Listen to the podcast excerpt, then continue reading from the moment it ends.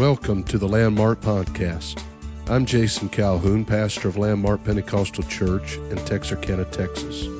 We encourage you to visit us on the web at landmarkupc.net for a schedule of services and upcoming events. We pray that you are blessed by the message today. Thank you again for listening.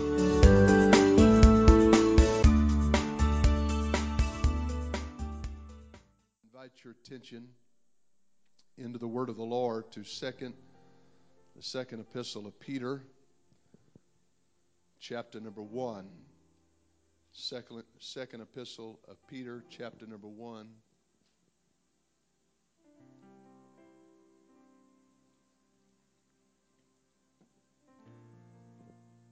And I want to begin reading there with verse 12.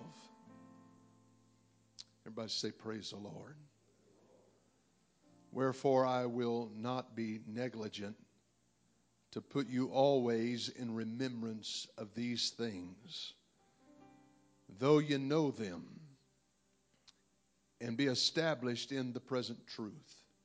Yea, I think it meet, as long as I am in this tabernacle, to stir you up by putting you in remembrance, knowing that shortly I must put off this tabernacle, even as our Lord Jesus Christ has showed me. Moreover, I will endeavor that ye may be able after my decease to have these things always in remembrance. For we have not followed cuttingly devised fables when we made known unto you the power and coming of the Lord Jesus Christ but we were eyewitnesses of his majesty. I want to look there again at, at verse 12. Wherefore I will not be negligent to put you always in remembrance of these things. And I want you to notice the next few words. Though ye know them, though ye know them and be established in the present truth. I just want to use that as a subject here this morning. Though ye know them, though ye know them. Let's pray for the Lord to help us today. Let's pray for His anointing. We certainly need it. We all need it. Not just the speaker, not just the preacher, but everybody in this house needs the anointing of the Lord. Jesus, I ask God again that you would move, Lord, in this place upon the hearts of your people. Touch our souls. God, draw us closer and nearer to you. Let the word of God resonate in our hearts. Let it help us today. I pray, God, for some person that does not know you in the fullest, that they should know you, that they would come to know you in the experience of the Holy Ghost. They would come to know you in, in baptism in Jesus' name they would come to really have a born again experience. I'm asking God that you would have your way in this place and touch the lives of people in this house. We thank you, God, for another opportunity to be here this morning. And I pray you'd bless us in Jesus' name. Amen and amen. Can you say, Praise the Lord? You can be seated. I think it's important that you realize here from the outset that this second epistle of Peter, it's understood here as you read through this first chapter that he is not addressing people that are unfamiliar with the ways of God. He's not writing this, addressing this to people that are unknowledgeable of the doctrine, uh, that do not know what it is uh, to live for God and the importance of serving the Lord. But in this passage, the apostle felt it very needful that these people be stirred to things that they already knew. They be stirred up about things that they were already aware of. As I study this, I find that there is no consideration for how many times they may have heard these things that he's referring to, or how many times they had been rehearsed in their hearing, no matter how often they had studied them, and uh, maybe been taught them by elders. He understood the importance of being stirred up towards things that were already known, that they were already knowledgeable of. In fact, he felt the responsibility of it so much that he said it would be negligence on my part if I, here at the closing of my life, evidently he is feeling that his time is drawing near because he talks of putting off this earthly tabernacle. And he talks about shortly being deceased. So he wants to make sure, he wants to make very certain that everything is tied down, every loose end is taken care of, everything uh, at the conclusion of his life that needs to be handled is actually dealt with. And I think anybody that is growing towards the end of their life feels that way or feels uh, that burden of responsibility. You notice that, that people, when they realize that they're coming to the end of the road, that they can see the end of the sidewalk, as we like to say, then they start speaking about things differently. They start trying to pass things on to the next generation. They want to carefully remind children, grandchildren, uh, of things about their heritage, things that they want to make sure are passed on to the next generation. And we we are just by human nature so fascinated by things that are new. Uh, even companies and their marketing strategies have tapped into this. Uh, one of the biggest tech companies, I suppose, of our day is the Apple Corporation. And every year, and sometimes many times a year, they have an unveiling where they have a new product and uh, maybe it's not necessarily just something that we've never seen before, but there's new features. And they come out with the next generation of an iPhone or an iPad or whatever it may be, and they reveal the capabilities. They unveil uh, what new thing that it has that past generations didn't have. And everybody, because there's such a build up for it, and it's marketed just right. And all of this is carefully strategized, and they do it on purpose, but they unveil it, and uh, there's just a big build up until you get to that point, and then they reveal what it is because we're all mesmerized by things that are new. Uh, even automobile companies, when there's a new uh, design on a vehicle, or perhaps a new vehicle that is coming out uh, that has never uh, never been seen before. Uh, maybe maybe it's just been spoken of or written about, but they're actually going to take a prototype and they're going to unveil it and show you what it looks like and give you uh, a full picture of what what it is that they're going to be offering on the market. And we see this over and over again in corporations and companies as they endeavor to unveil new products because they understand how the public is caught up with things that are new. Uh, I suppose impressed upon our minds of late is the fact that we just entered into 2019 we started a new year. And I always kind of chuckle to myself of all the talk. Nobody enters into the new year and says, the new year and same me. Amen. You didn't get that. They always enter into the new year and say, a new year and a new me. And uh, how they're going to do this or they're going to do that. They're going to change this about themselves. And there's nothing wrong with that. If we can use, um, you know, segments of seasons and times and whatever that uh, that can help us with uh, to launch and to change something that needs to be corrected about ourselves, I don't see anything wrong with it. Yet the Apostle Paul said in these writings, or rather, the Apostle Peter said in these writings, I don't have anything new.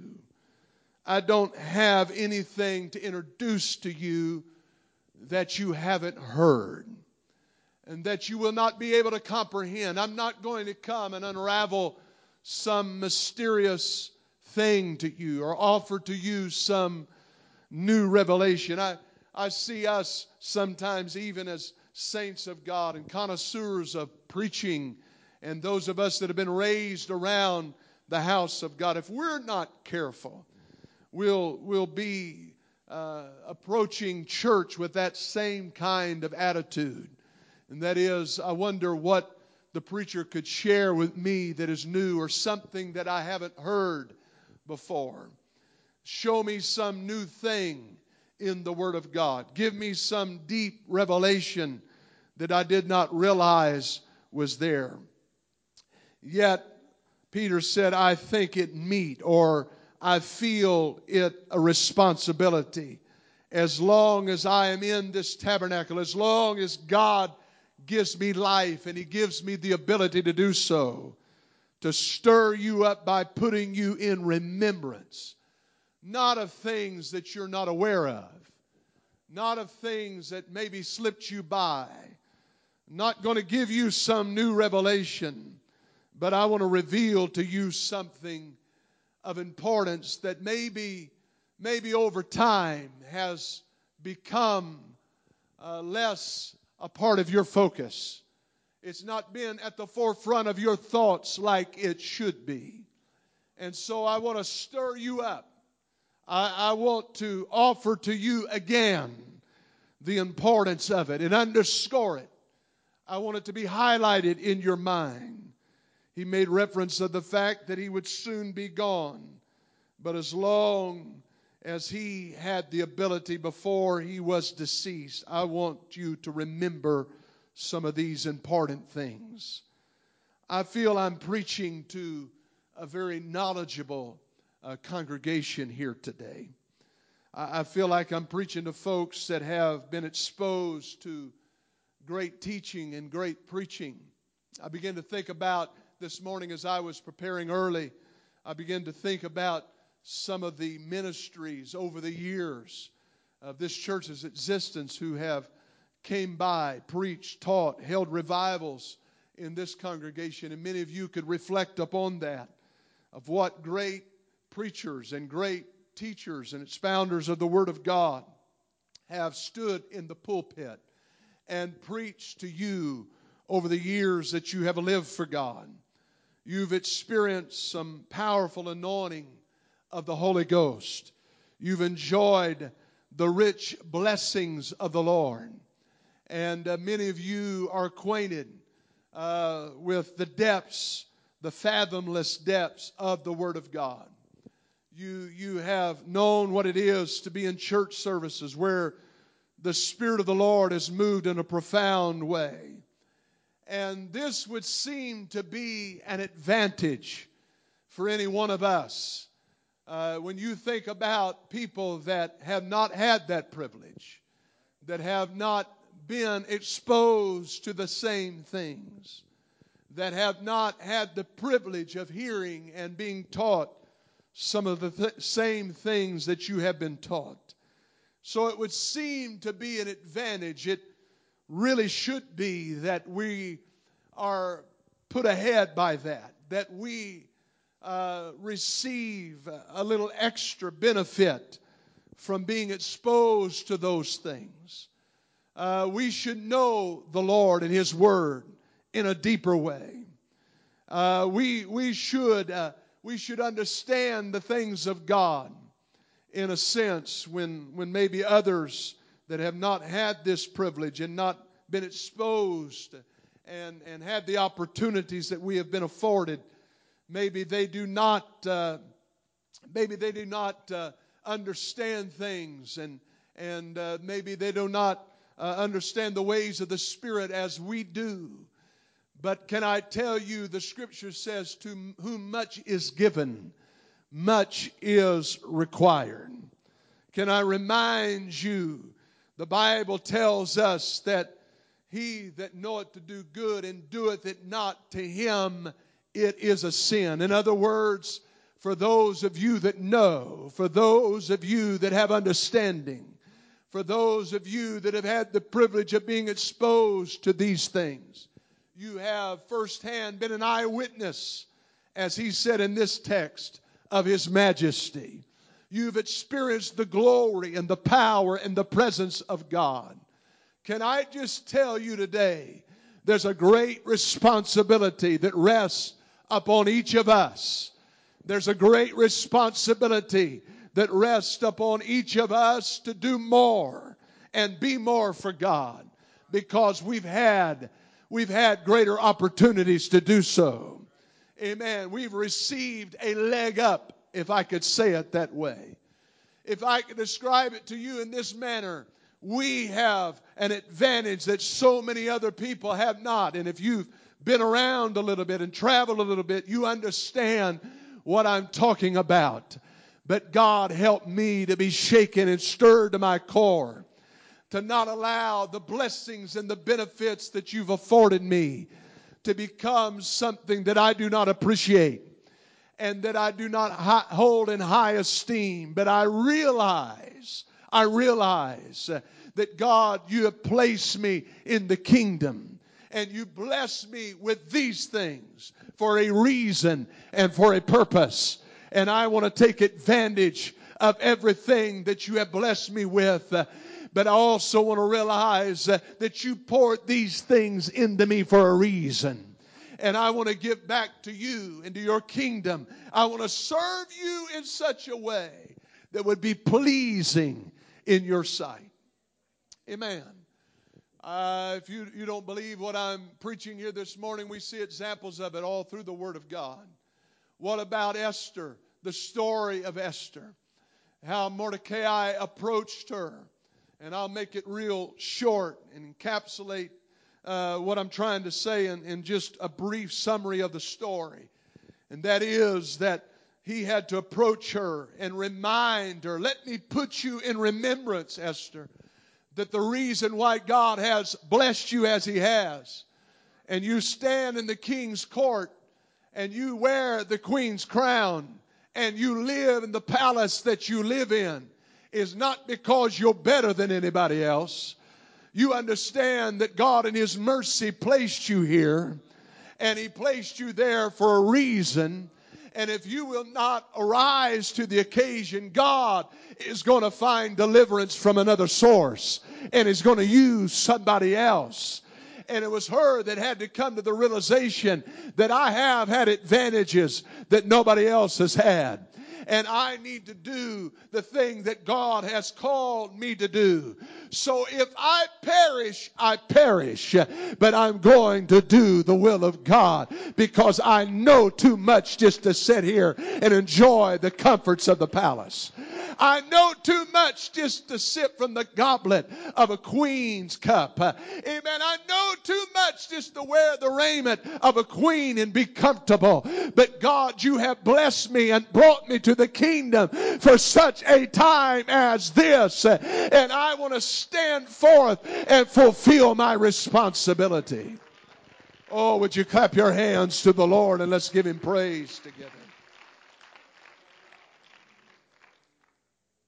The more we know, the more that can be expected of us. Let me say, we, we don't need to be introduced to something new in order to have revival. We don't need some new revelation to be revealed for us to be able to see and experience miracles taking place or the outpouring of the Holy Ghost. Or could I make it just a little bit more personal and say revival in your family and among those that you desire to see saved?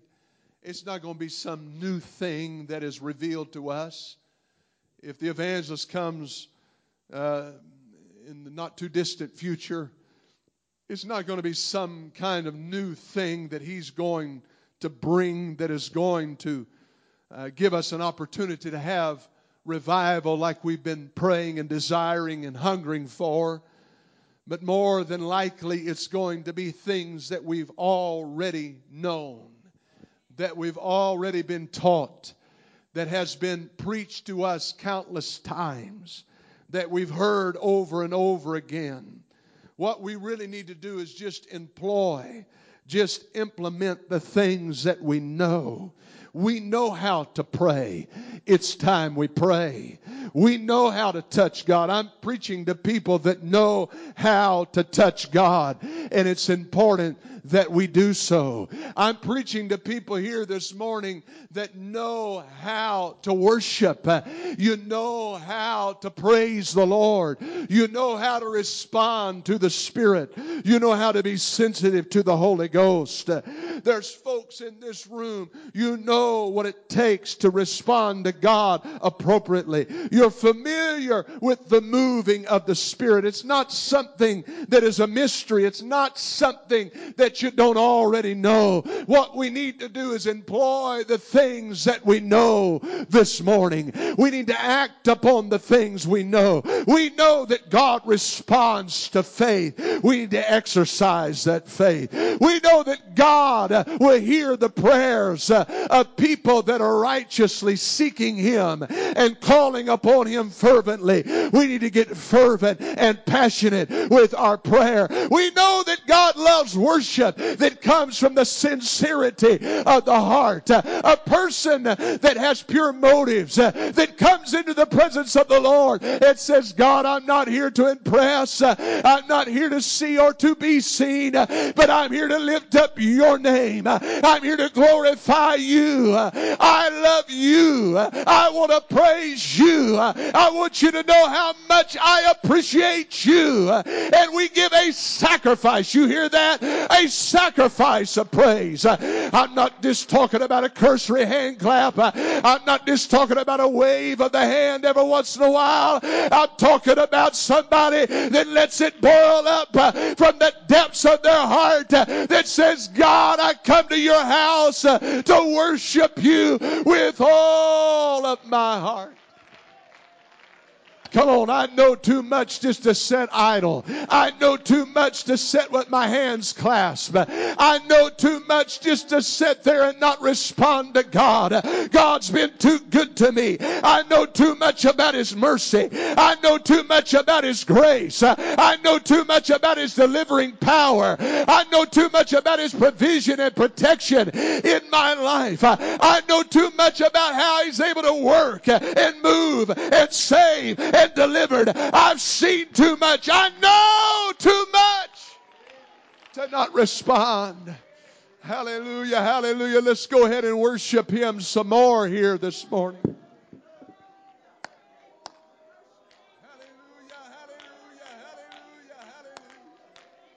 Oh, I give you praise.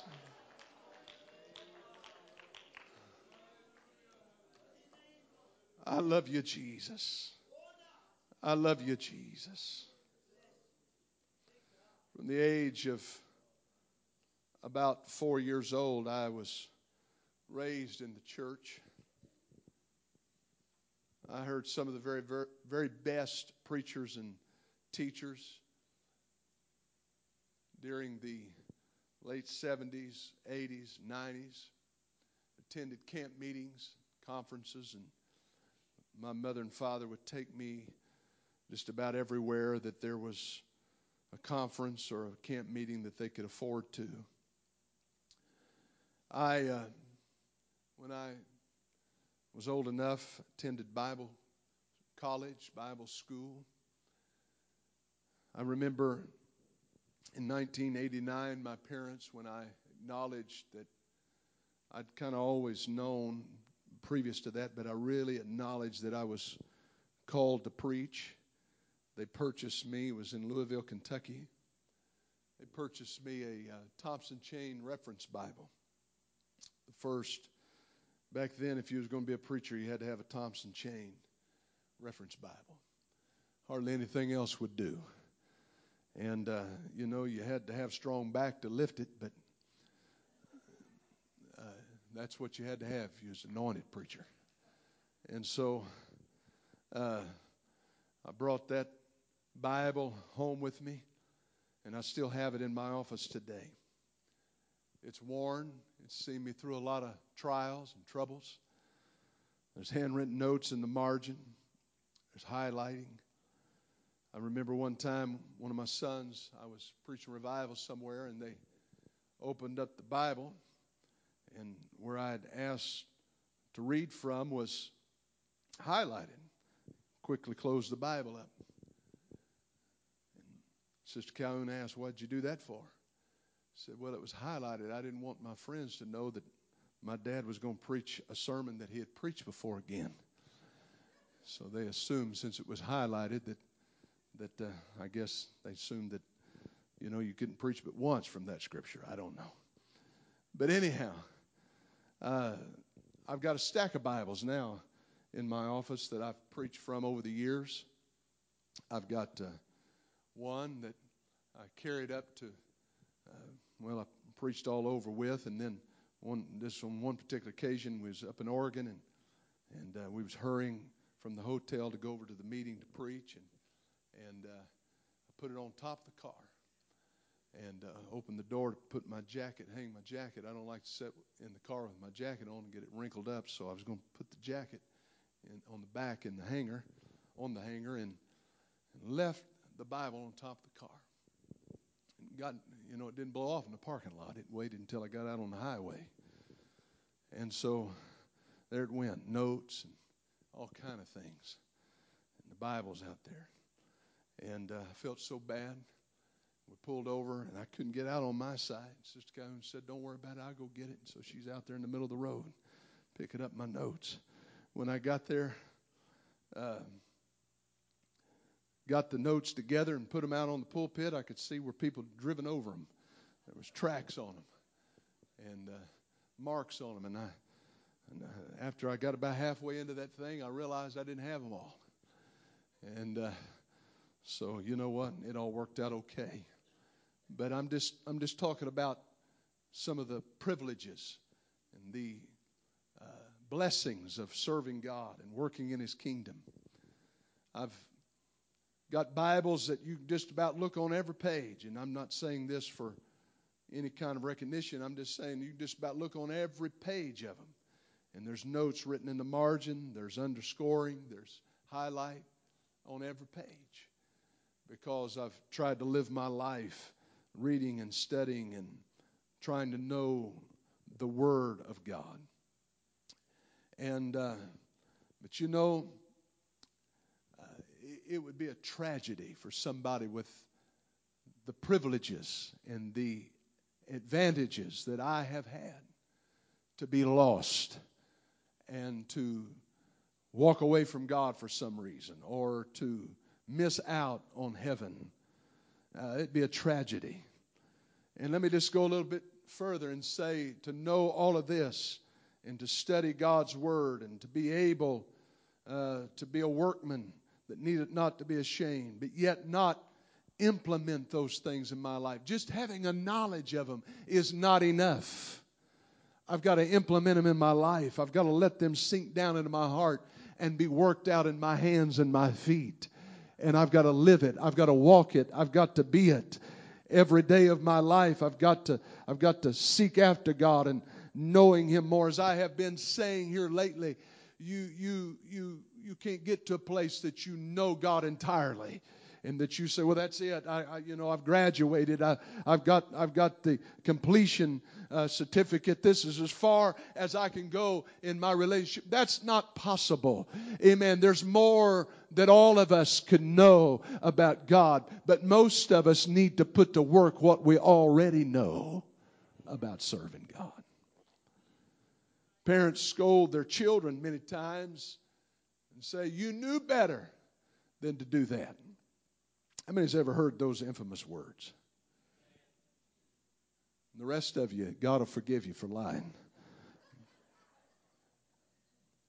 I remember my parents were drilling a well on some property that they had purchased, and and you know all of that limestone gray matter that comes up out of the earth when they drill a well, and they had to drill real deep, evidently, because there was lots of it, and it was flowing, and uh, they mix water with it or whatever. Water comes up out of the ground, but they want to get down into a real vein of water, and so it's just all muddy out there around this. And my dad, when he brought me home from school that day, I uh, I was famous for wearing what they called fastback shoes. You probably was rich and didn't know what those were, but fastback shoes were sold at Anthony's, and I don't know if they even have Anthony's anymore, but they did where I lived, and and you could buy them and uh, my dad was famous for saying, he said, This is as good as any Nike, any Reebok, or anything else you would want. He said, They'll stop on a dime and give you nine cents change, son. He said, You don't need anything but these fastback shoes. And those fastbacks, uh, the, the, uh, the traction on them would come off.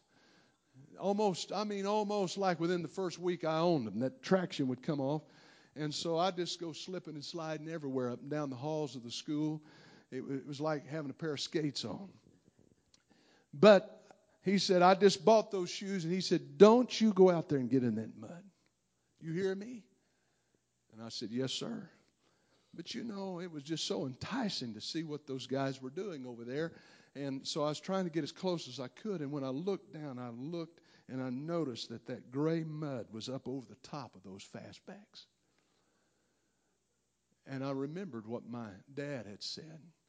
And so I tried my best to go up and stomp it off and wipe it off on the grass and tried to clean them up, but he caught me in the middle of my cleaning them up and said, I thought I told you. You knew better than to get out there and get in that mud because I told you not to do that. Anybody ever had that type of an experience where you were told and you knew better. And that's when we're so thankful that we have a God that is gracious and kind and merciful to us and uh, is, is, is one that is gracious enough to give us another opportunity and another chance. But he said, You knew better than to do that. And I thought about it in our relationship with God. If we only did the things that we knew to do, everybody in this place knows enough to be saved. I would venture to say that just about everybody in this place knows enough to be right with God and to serve the Lord and to make it to heaven. But we're here every day that the church doors are open. Why? Because we need to be reminded again. Amen. If I just implemented all the preaching and teaching that I have heard over the last 30, 40 years, 35, 40 years of, of being around this and exposed to this, then uh, I, I, suppose uh, if I just implemented all of that, I, I could be saved, but I still got to come back and be reminded over and over and be preached to over and over and stirred up to the things, uh, not something new, not, not some mystery out there, but I've got to be retold uh, the story of Calvary. I've got to have uh, something awaken in me when it comes to consecration. I've got to be reminded that I need to pray and I need to worship and I need to be faithful to God.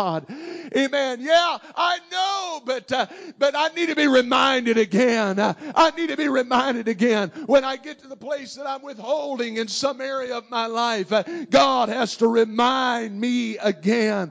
This is what it's going to take to be saved. Uh, it's not that we don't know it. Uh, amen. Most of us, uh, when we when we withhold prayer, we know better than that. amen. When we withhold worship, we know better than that uh, when we're unfaithful to the house of God, we know better than that. Uh, amen. When we withhold tithe, we know better than that. We know these things. We've been taught these things. Uh, but every once in a while, the Spirit has to stir us up in things that we already know. And we need to get back that same conviction, that same fervency, that same desire that we used to have in the things not that are new, but the things that we already know.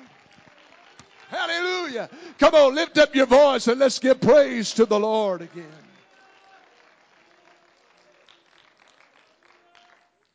Jesus said, That servant that knoweth his master's will and doeth it not shall be beaten with many stripes. In other words, he that know knows to do good and doeth it not, to him it is a sin. Just underscoring that again.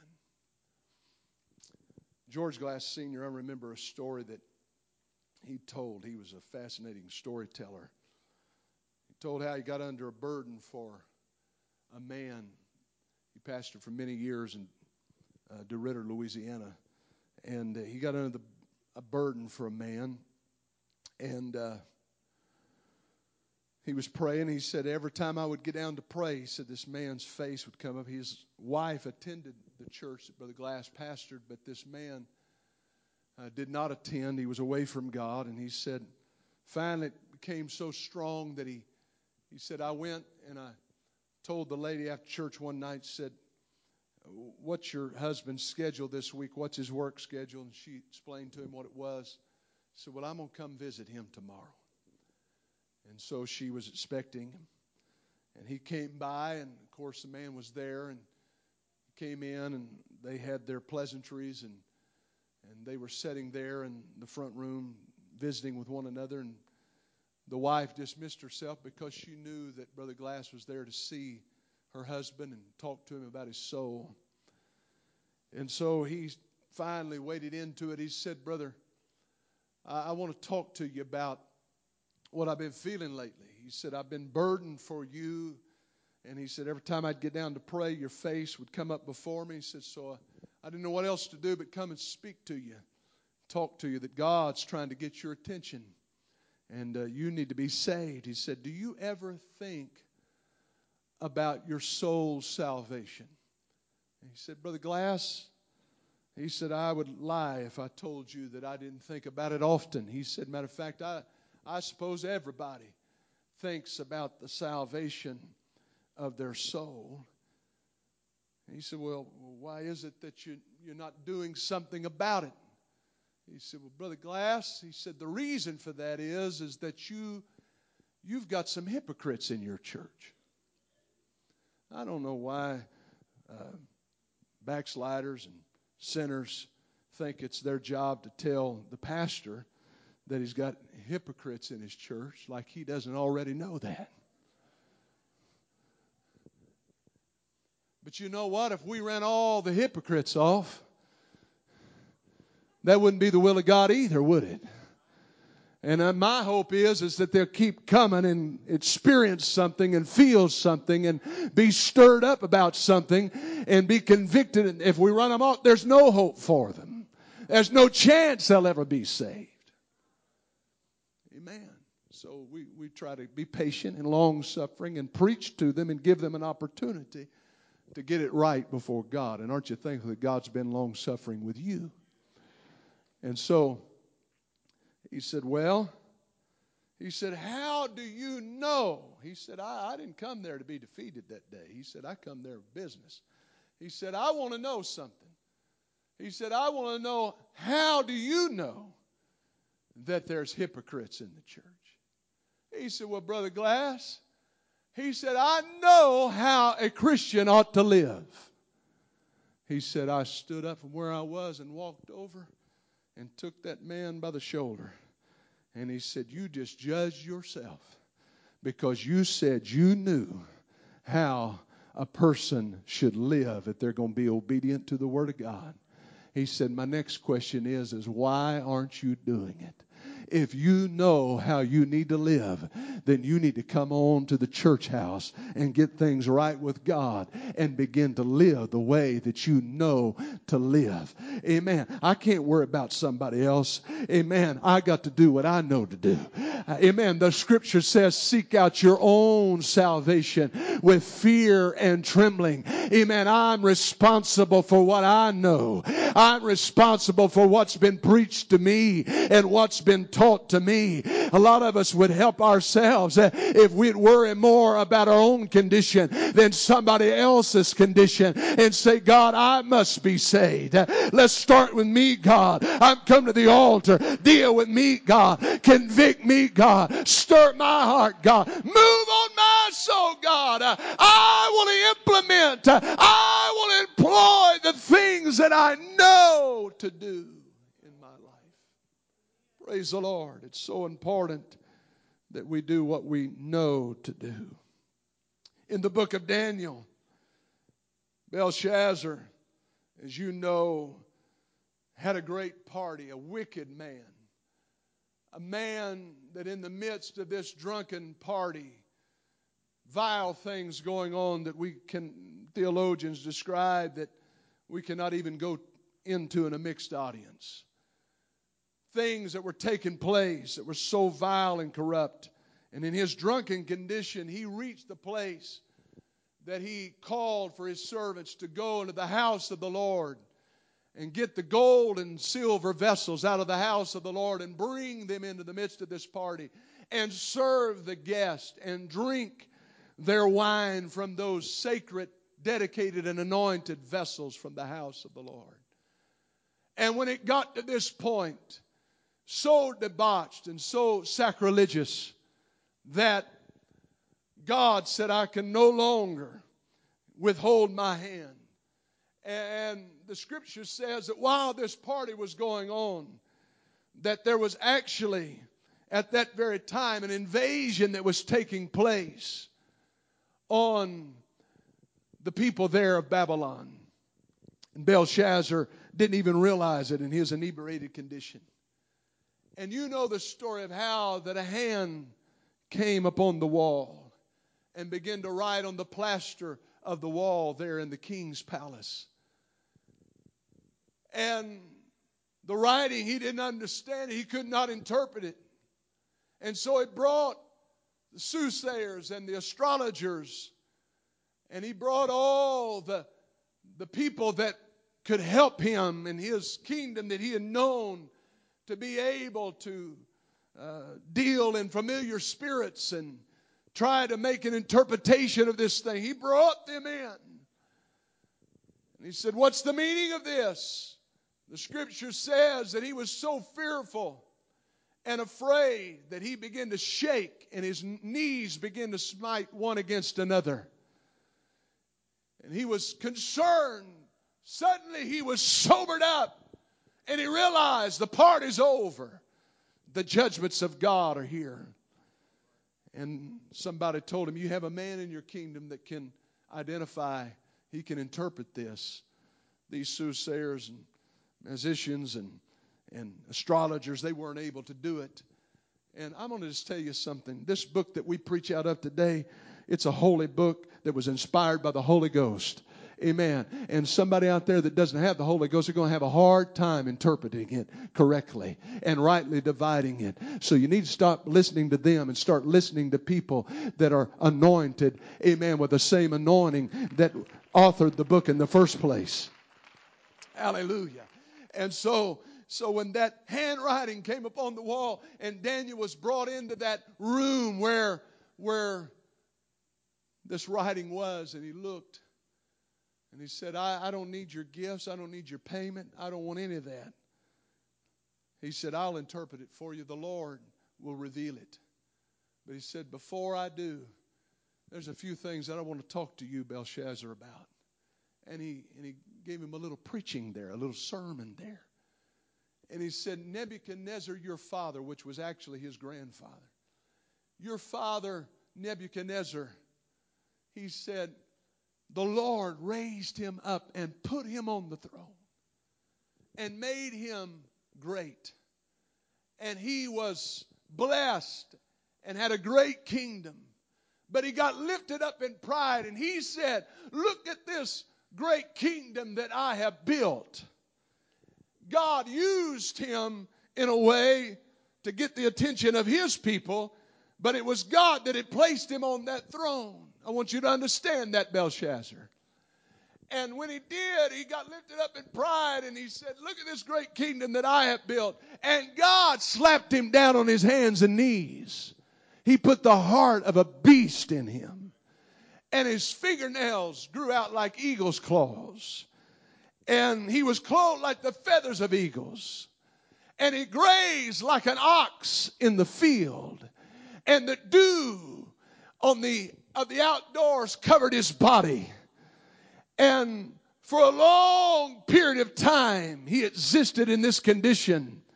A madman that has lost his mind, that God was showing that you're actually not in control, Nebuchadnezzar, but I'm in control. Amen. And until you acknowledge me, you're never going to get up from this condition. And finally, he acknowledged that the Lord God Jehovah was actually God. Amen. And when he gave reverence to God, the Bible says that he was placed back on that throne, which is a miracle that people would receive him after living as a wild madman for that period of time. What a miracle it was. And notice what Daniel said to Belshazzar. He said, O Belshazzar, hast thou not humbled thine heart, though thou knewest all these things? You've not humbled your heart, and you was an eyewitness. you've seen these things. You watch them. You've been told about this story over and over again, and yet you're repeating history yourself. You're being lifted up in your own pride, and you're following in suit just like your grandfather. You know better than this. You understand that there is a God in Israel that is worthy of worship. You understand that there's a God that rules the universe. You understand that there's one that is higher than you and your kingdom. You know these things, Belshazzar. And if I can say it this way, what Daniel the prophet, the man of God, was actually saying to Belshazzar is that you know too much uh, to be lost. Uh, you know too much uh, to live like you're living. You know too much to have gone this way. It's been revealed to you. It's been told to you. It's been preached to you over and over and over again. Thou knewest these things knew all of it, and yet you went off in your self will. He that knoweth to do good and doeth it not, to him it is a sin. This is a knowledgeable group of people here this morning. This is people that know the truth. You know the Acts 2:38 message. You know what it takes to be saved. You know what it takes to please God, to live for God, to serve God. I'm just challenging you this morning to implement the things that you know. Would you lift up your hands with me as Sister Taylor comes? Hallelujah. Come on, let's talk to the Lord.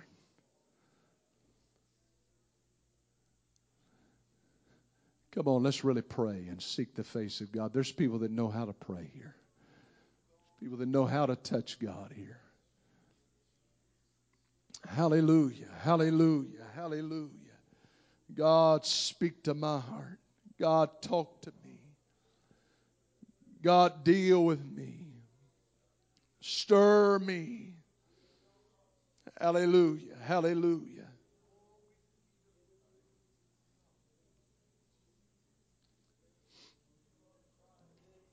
As you stand with me. You know, it's you got to be very careful that you don't just go by feeling.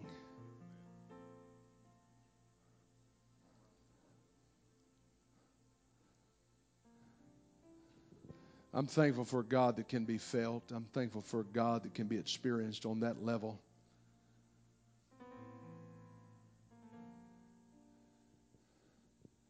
But sometimes you got to respond to what you know when your flesh says, I don't feel like doing it.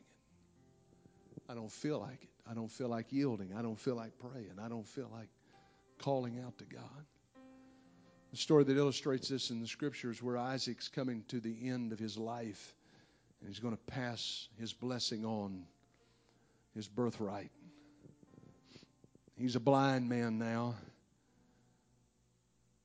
And when he tells Esau to go into the field and get some venison, prepare it, and bring it back, and he'll bless him. Rebecca hears it, tells Jacob, said, Go get one of the goats out of the flock. Said, I'll prepare it like he likes it. She took the hair, the skin of that animal, and placed it upon his arms because Esau was a very hairy man, the scripture says. And so did all of this to deceive Isaac. When he came in, he said, Speak to me, talk to me. Began to ask him questions. And when he did, he said, That's the voice. I know that to be the voice of Jacob. But he stretched forth his arms and he felt what he thought was the arms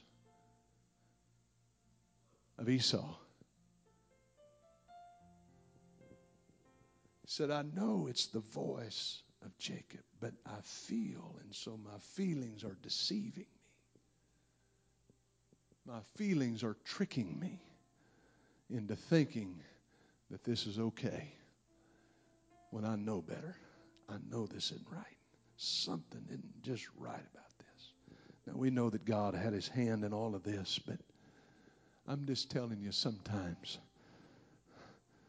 you better go back to what you know and what you've been taught and what you realize to be right than just go with some fleeting feeling of your flesh because your flesh can deceive you and lead you down a wrong path.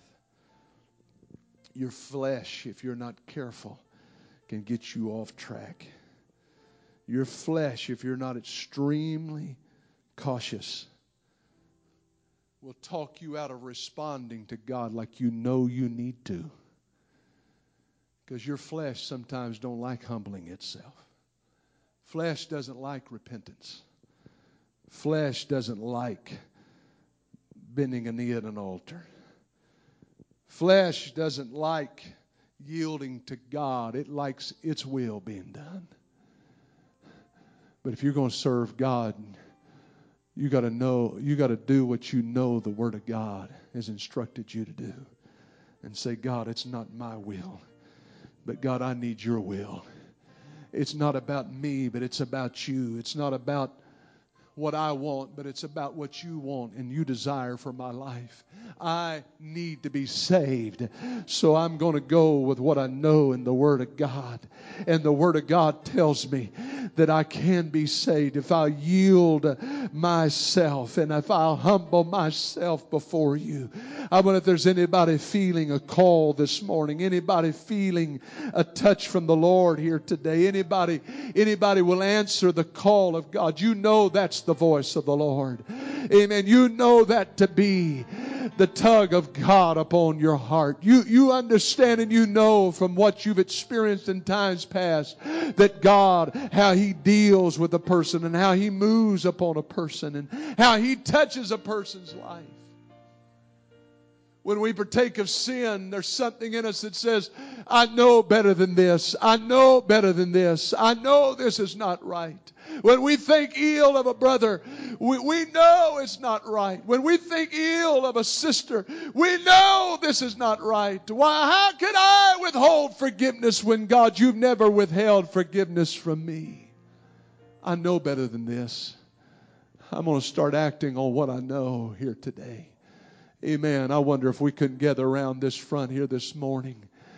Amen. Respond to the voice of God as He calls out to us. Amen. Somebody hear the voice of the Lord this morning, the voice that you have felt and have experienced and have heard many times in the past. God has spoke to you. You're, you're familiar with His voice. Amen. Why don't you yield to it today? Why don't you surrender your heart to Him today? Why don't you open yourself up to God today? Do what you know to do. Pray like you know to pray. Seek after the face of God like you know you need to. Hallelujah. Hallelujah. Thank you, Jesus. Thank you, Jesus. Thank you, Jesus. Oh, yes. Come on. Somebody pray like you know how to. Somebody lift up your voice to the Lord like you know how to. Hallelujah. Somebody yield to Him as you know how to. Somebody call on Him today and cry out to Him as you know how to. Oh, let's lift up our voices. Hallelujah, hallelujah. Thank you, Jesus. Thank you, Jesus. Thank you, Jesus. Come on, let's seek after the Lord. Let's seek after the Lord. As they begin to sing, I want you to seek after the Lord.